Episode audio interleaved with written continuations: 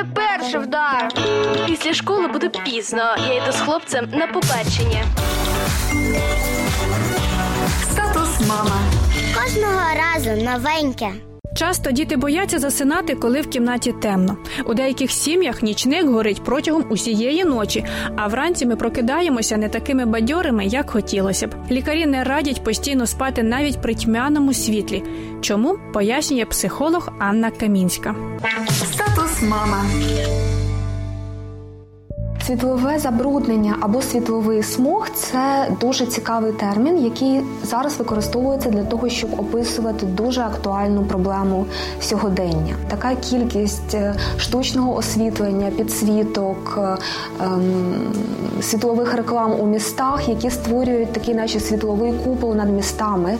І це впливає, кажуть, що на астрономічні дослідження, але на жаль, це впливає дуже сильно і на екосистеми, і на здоров'я людини стаючи причиною е, перевтоми, стресу, надмірної тривоги і зниження працездатності, а також іноді і безсоння. У нас є такий гормон, як мелатонін.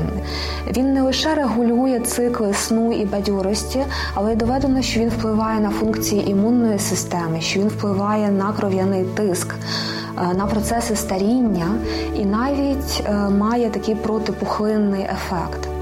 70% добової секреції цього гормону припадає на темний час доби. І доведено, що освітленість пригнічує секрецію цього гормону.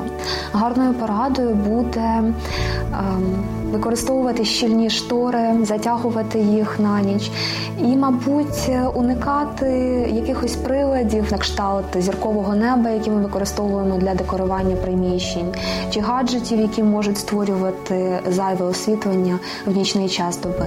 Звичайно, для здоров'я дитини е, більша освітленість вночі є менш небезпечною все таки ніж для дорослих. Якщо дитині наснилось е, якесь нічне жахіття, то не є великою проблемою, якщо один або декілька разів ви залишите нічник.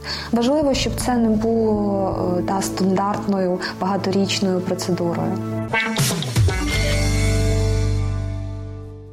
Ось така, на перший погляд, дрібничка, як освітлена спальня, виявляється, може псувати наш настрій і самопочуття. Господь недаремно придумав, щоб уночі було темно. А щоб нам не було сумно, нічне небо він таки прикрасив зірочками.